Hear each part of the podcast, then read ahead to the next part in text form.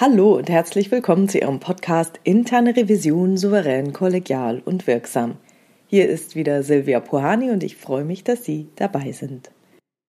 Als ich noch recht neu in der internen Revision war, waren meine Emotionen während einer Prüfung oft auf einer richtig großen Achterbahnfahrt. Nicht zu wissen, wie ich an eine Prüfung herangehen sollte. Nein, ich hatte echt keine Checkliste zur Verfügung Nein, ich hatte auch keine schöne Arbeitsanweisung, die etwas mit den tatsächlichen Abläufen meines Prüfungsgegenstands zu tun hatten. Ja, und ich musste mich selbst einarbeiten. Es gab auch keine richtige Vorprüfung dazu. Ja, und dann dieses schlechte Gefühl, etwas Wichtiges zu übersehen. Und dann noch diese ganzen Gespräche mit dem Fachbereich. Das hat mich echt fertig gemacht und mir fiel es entsprechend schwer, herausfordernde Gespräche zu führen.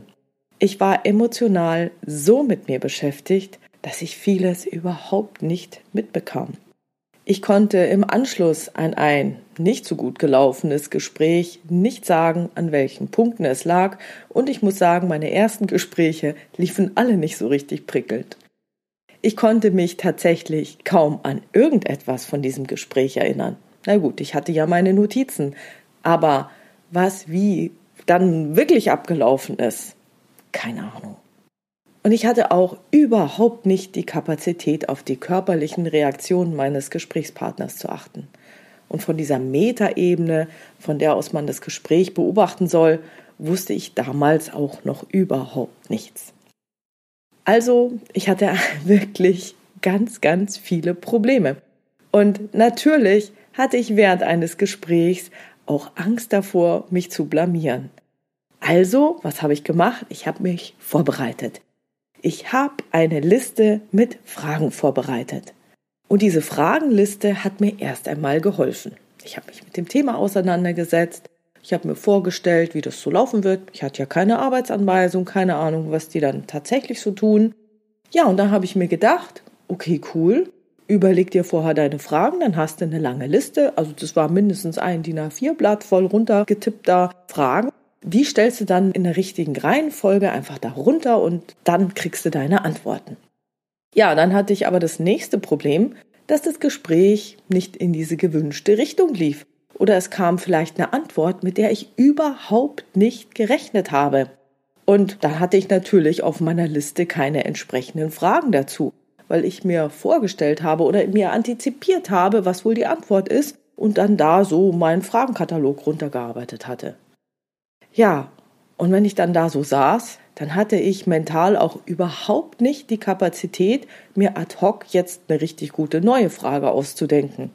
Denn in mir lief ein innerer Dialog, der meine gesamte mentale Kapazität beanspruchte. Scheiße, jetzt machen die das anders, als ich dachte. Mist, jetzt kann ich meine Fragen in die Tonne treten. Was frage ich denn jetzt als nächstes? Und um Gottes Willen, was denkt der von mir? Und das alles führte dazu, dass ich natürlich auch nicht gut zuhören konnte. Und da spreche ich jetzt nicht von dieser hohen Kunst des aktiven Zuhörens, sondern echt von den Basics. Ich hatte schon riesengroße Schwierigkeiten, einfach mitzubekommen, was mein Gesprächspartner sagte, während ich in meinen inneren Dialog verstrickt war. Daran wollte ich was ändern. Also tauschte ich mich mit einer Kollegin aus.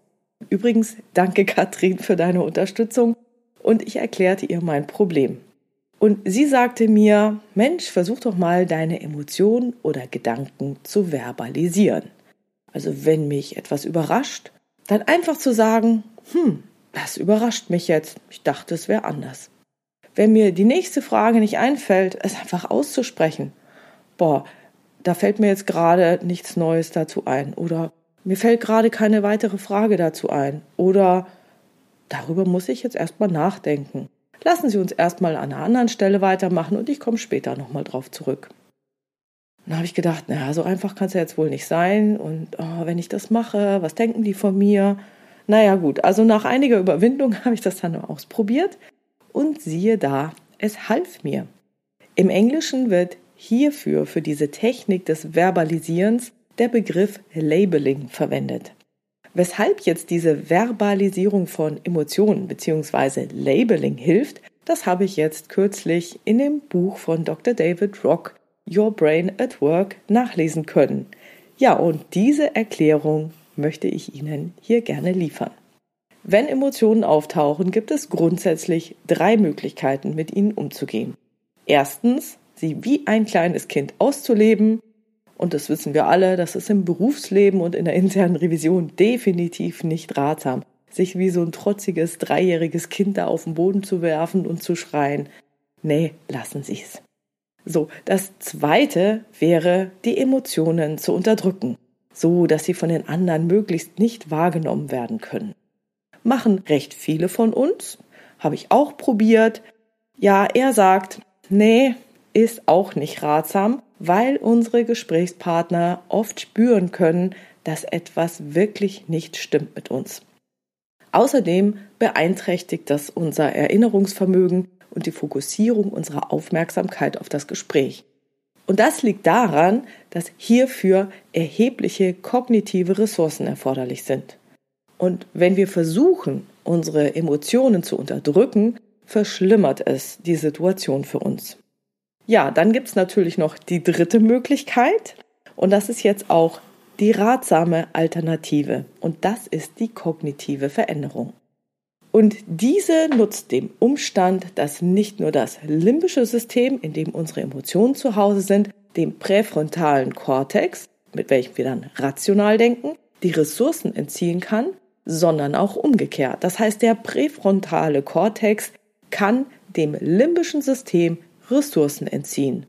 Ja, und wenn es weniger Ressourcen hat, dann sind da eben weniger Emotionen aktiv in einem.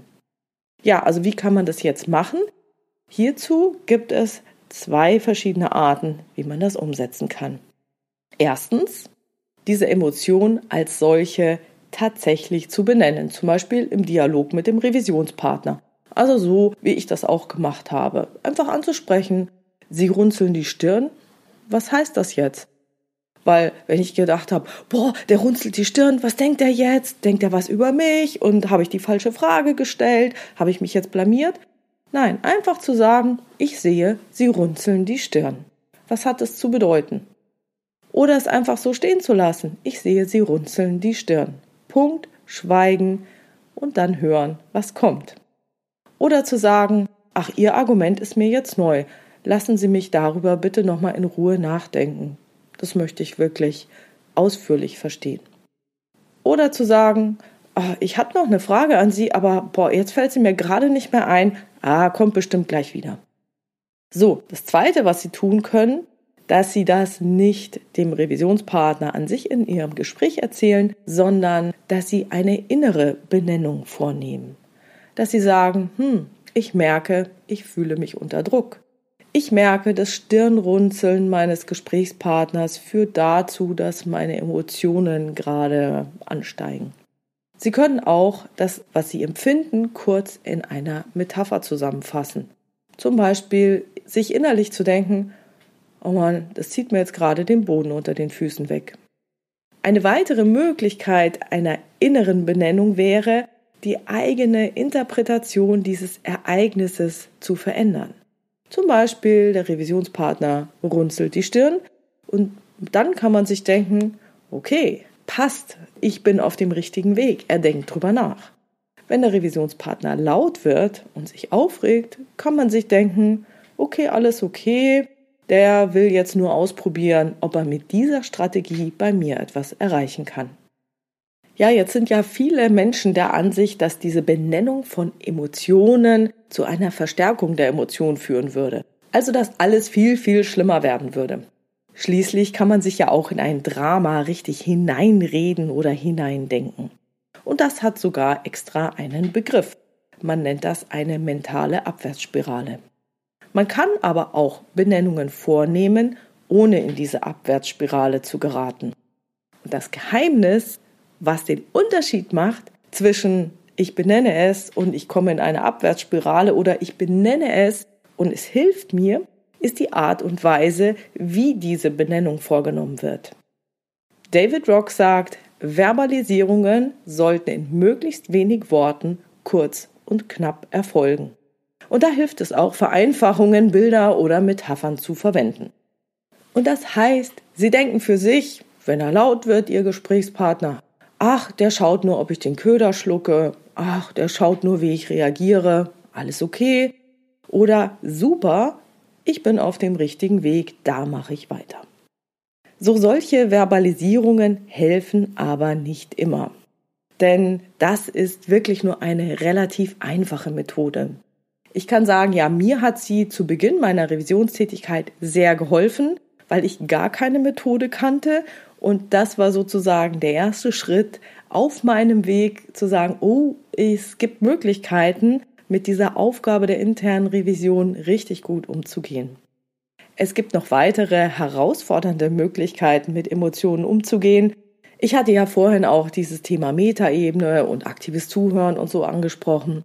Und wenn Sie daran Interesse haben, noch mehr hierüber zu erfahren, wie man mit aufkommenden Emotionen umgehen kann oder wie man herausfordernde Gespräche meistern kann, dann kommen Sie doch vom 5. bis 7. September 2022 zu meinem Seminar Revision und Kommunikation bei der Frankfurt School.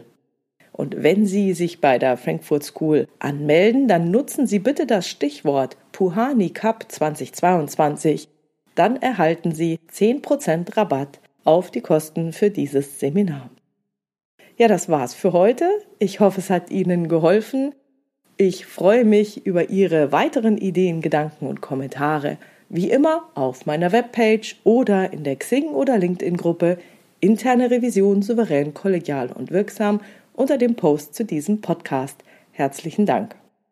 Ja, wenn Sie Fragen, Themen, sonstiges für diesen Podcast gerne hätten, schreiben Sie mir per Mail an info@puhani.com oder nutzen eines der Kontaktformulare auf meiner Webpage www.puhani.com und Sie können dort eine offene, aber auch eine anonyme Variante nutzen. Wenn es Ihnen gefallen hat, teilen Sie diesen Podcast gerne unter Ihren Revisionskollegen reden Sie darüber und ja, klar, gute Bewertungen freuen mich auch. Bleiben Sie dran, hören Sie gerne wieder rein in Ihren Podcast Interne Revision souverän, kollegial und wirksam. Mein Name ist Silvia Puhani und ich wünsche Ihnen erfolgreiche Prüfungsprozesse.